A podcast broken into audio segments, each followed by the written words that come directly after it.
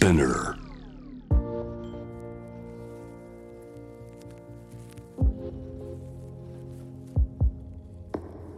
藤原信也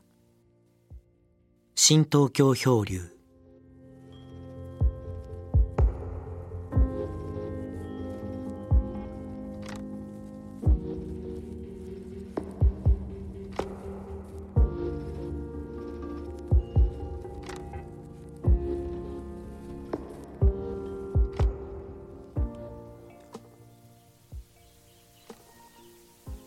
え今日は11月の25日の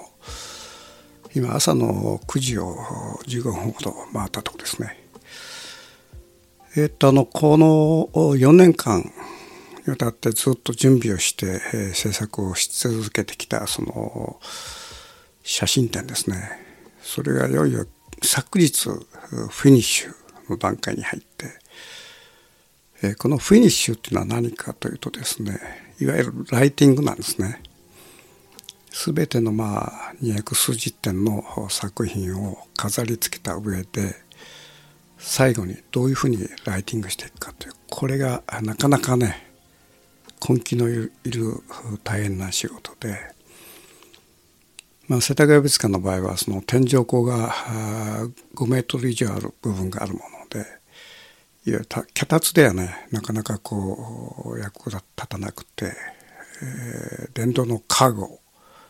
車のついたカーゴを押しながらですねその電動でずっとこう上に人が乗って、え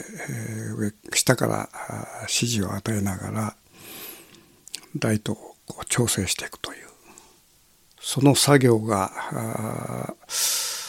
昨日は午後の1時から始まって、えー7時に、えー7時に終わったのかな、まあ、いわゆる6時間ですね。これも根詰めて一点一点微妙なこの光の具合を調整するという。これはね根気とその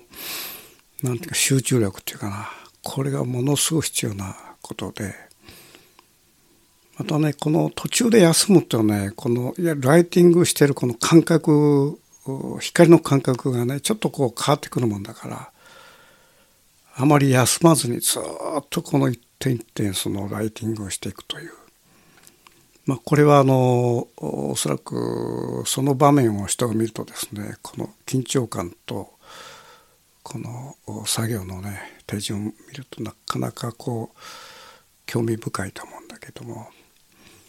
それでまあ今あのこの上に立ってる人まああのカーゴの上に上の人に指示を与えるんだけどこの本当微妙なこの光の幅だとかいわゆる上下横左右それからその光の強さそれから一点の作品に何何頭もこう光が当たってる場合もあるからそのそれぞれの調整だとかねこれは本当大変な作業でね、まあ、感覚がこう非常に冴えてる時はスッと決まるんだけどなかなかこう迷いがあったりしたりですね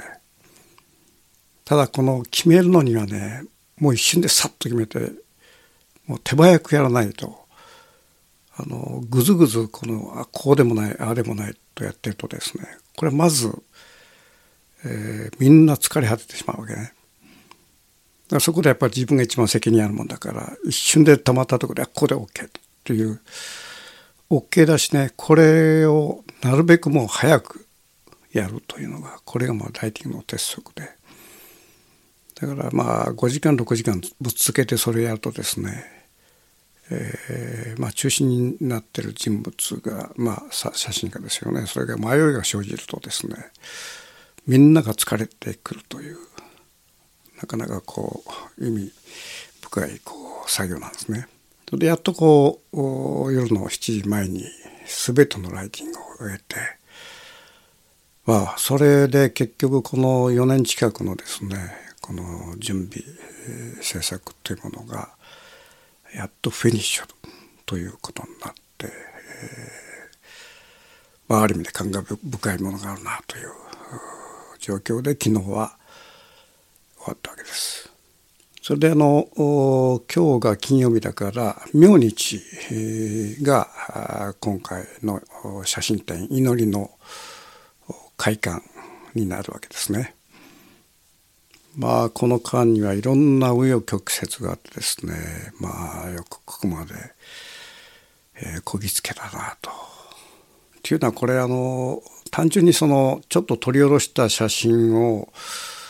展を写真展をやるというのではなくて過去のその50年の膨大なね、えー、写真および書これか絵画。僕の場合まあ写真だけじゃなくていろんなメディアを使って表現してるもんだからそういうものを全てこの洗い出してそこからどういうふうに何をやるかというとこから始まってるもんだから、えー、まあこれ34年かかるのはもうしょうがないんですね。ただその基軸のとなるのがこの過去の写真作品の回顧展みたいなところからね出発出発したわけですよ。でこの「回顧展」という名目で、えー、最初にオファーを受けたのがまあ56年ぐらい前なのかなただそれがねちょっと僕気があんまり乗らなくてですねまあ自分は過去の作品ってあまりこだわらないんですね。だからこの写真にしても管理が非常に良くなくてもう終わったものはバーンとこうまとめてどっかこう積み上げてるみたいなねそういう人間のもんだからあのこういう回顧展過去の作品をまあ洗い出して一つ一つこの検証するっていうような作業をする上において僕のその写真家としてのねあの過去の作品に対する環境が非常に良くないんですね。ま、大体まあ写真家の場合は普通こう全てあの過去の作品を整理してそれからそのかつてのそのフィルムは全てこうデジタル化してその保存して整理するというそういうことはほぼ皆さんやってるんだけどもあの僕はね過去の作品ってあんまり、えー、興味なかったり、あの書籍もね随分何十冊も書いてんだけどもあの自分あの自分の書いた本過去の本をね読み直すっていうのはまずないんですね。終わったらもう全てこう、え、初段のに入ったまま終わってしまうというまあそういう性格もなもんだからあまり回顧展というこの枠組みではねどうも気乗りがしなくてまあやろうかなと思って時々、えー、昔の作品を見て見てみたりしたんだけどどうしても気持ちが乗らないと。ただまあこれちょっと成り行き上こうやらざるを得ないなという形になって、え、それからその過去の膨大なね何十万点という作品をですね一堂に集めてあの写真を見始めたんだけどもやっぱりね気乗りがしないんですね。ただこれ一つのこの分岐点っていうのがあって4年くらい前にインドに行った時に撮った写真の中に、えー、ガンジスの夜明け前に、えー、ボートを雇って、えー、手漕ぎのボートねあの、まあ、じいさんがこう漕いでるボートなんだけどもそれを雇ってちょっと元日の夜明け前の水の上に滑り出してですねまだ本当こう夜明け前だから全体がこう青い青暗いこう風景っていうかな。で遠くの方に岸辺がうっすらと見えてその遠くにまあ町の火がねポツポツポツと見えるという。で僕の前にはまあおじいさんがあの炉を持ってこう、え、ゆっくりと炉をこいでその水のねこの炉の、え、輪っかがこうゆっくりと後ろの方にこう向かっていくようなそういう静かなねあの風景の中で一つポツッと写真撮ったんですね。であの目の前のおじいさんは、まあ、ちょっとボケてて、えー、遠くのその街の火がポツンポツンと見えて全体が薄暗いというような風景なんだけどこの写真をねこうビワの上に載せてじっと見ててふっとね祈りっていう言葉が生まれてきたんですね。なんかこの写真見ながら生まれてきた言葉はごく単純な言葉なんだけど祈りなだったんだよね。それであ祈りこれごく普通の言葉だけどこの写真にぴったりだなと思ってよしこの祈りという言葉を使ってみようっていうことで最初にこの開口点っていうのをまず外してですね祈り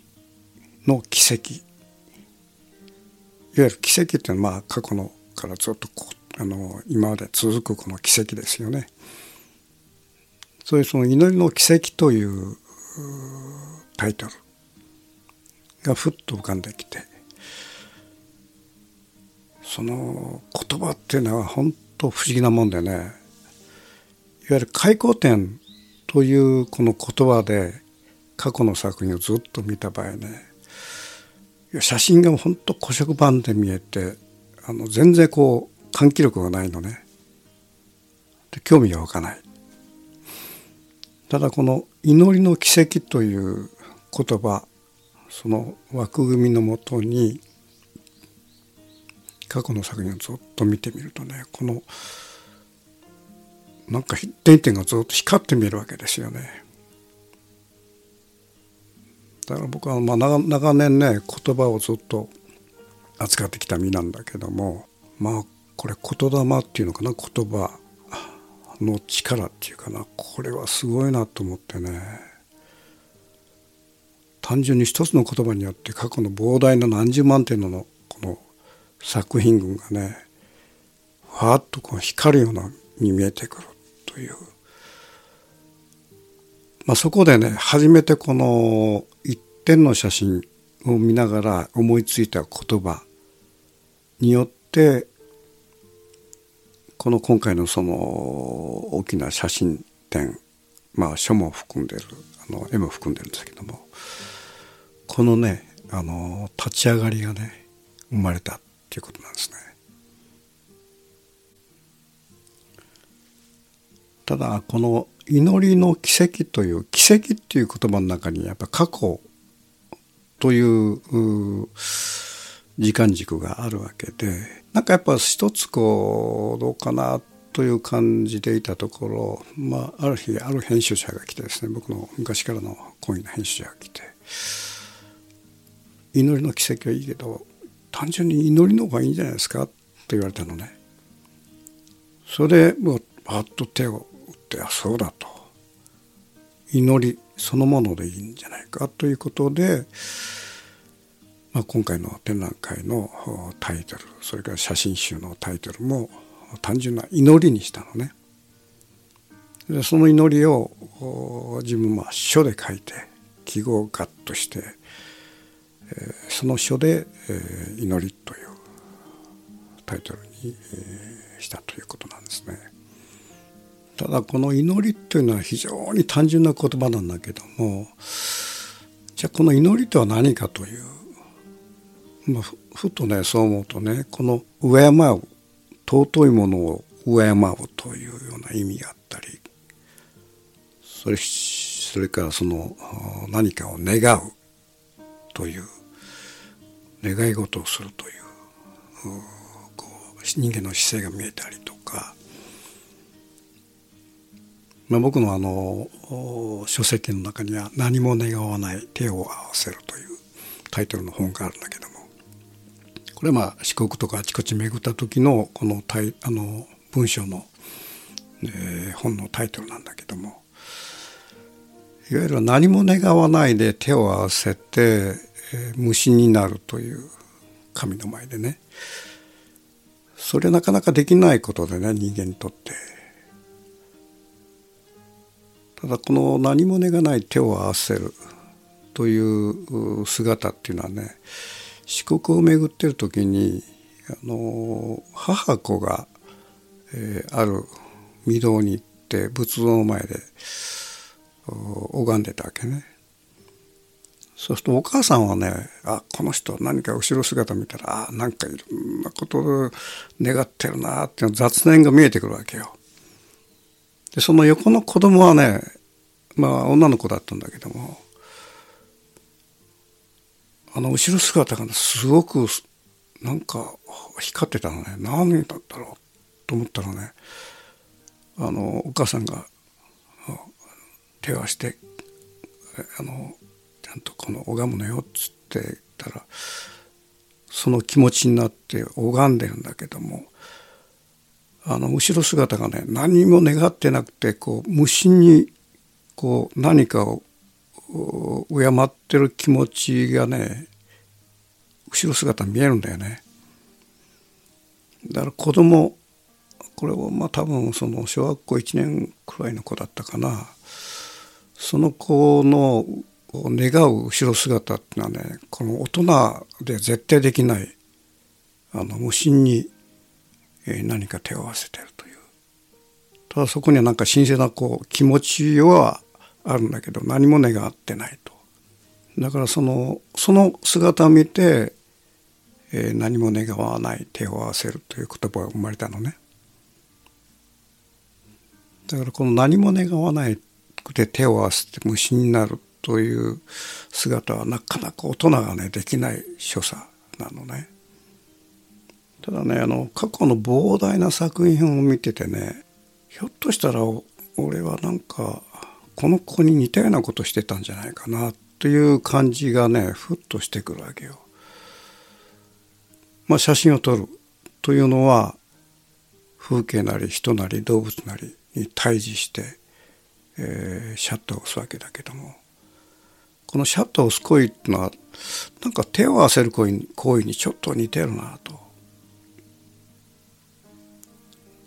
でその手を合わせるというのは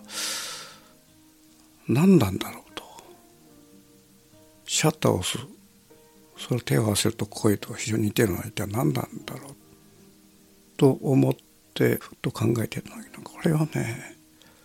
やっぱりね世界がこう存在していることに対するある種の威風感であったり敬意であったりそういうものに対するその恐れと敬い両方ね世界というものが目の前にわーっと存在していることに対するこうまあ敬いっていうのかな。奇跡的な世界。まあ僕らはまあ普段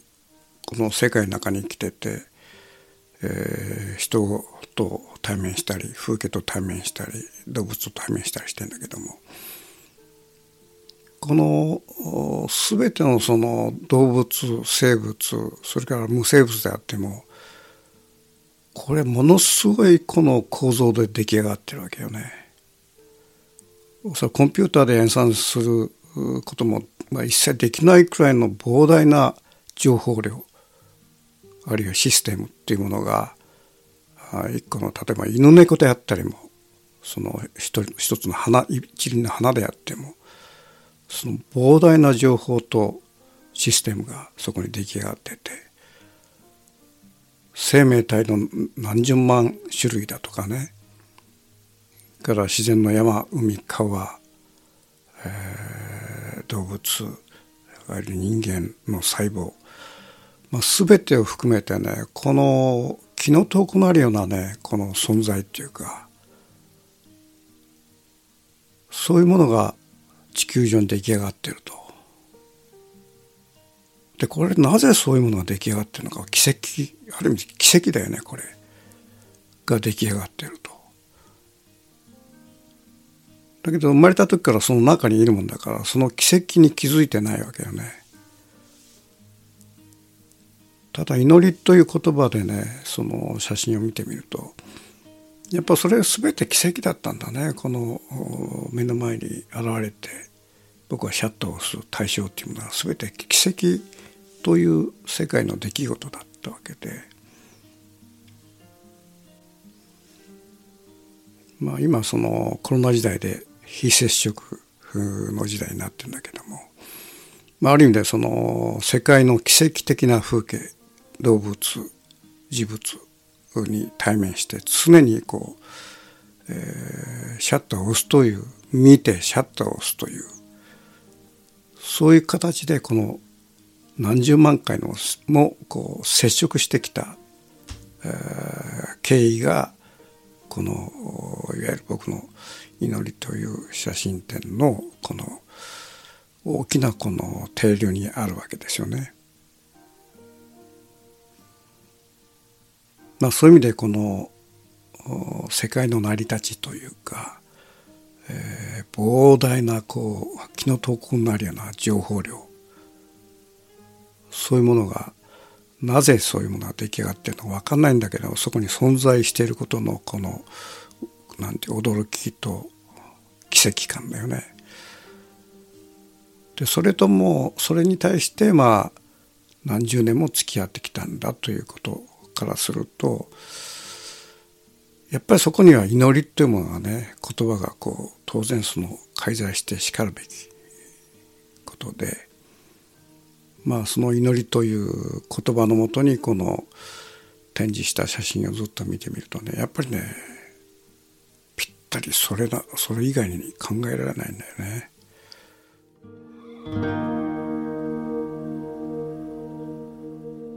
藤原信也新東京漂流。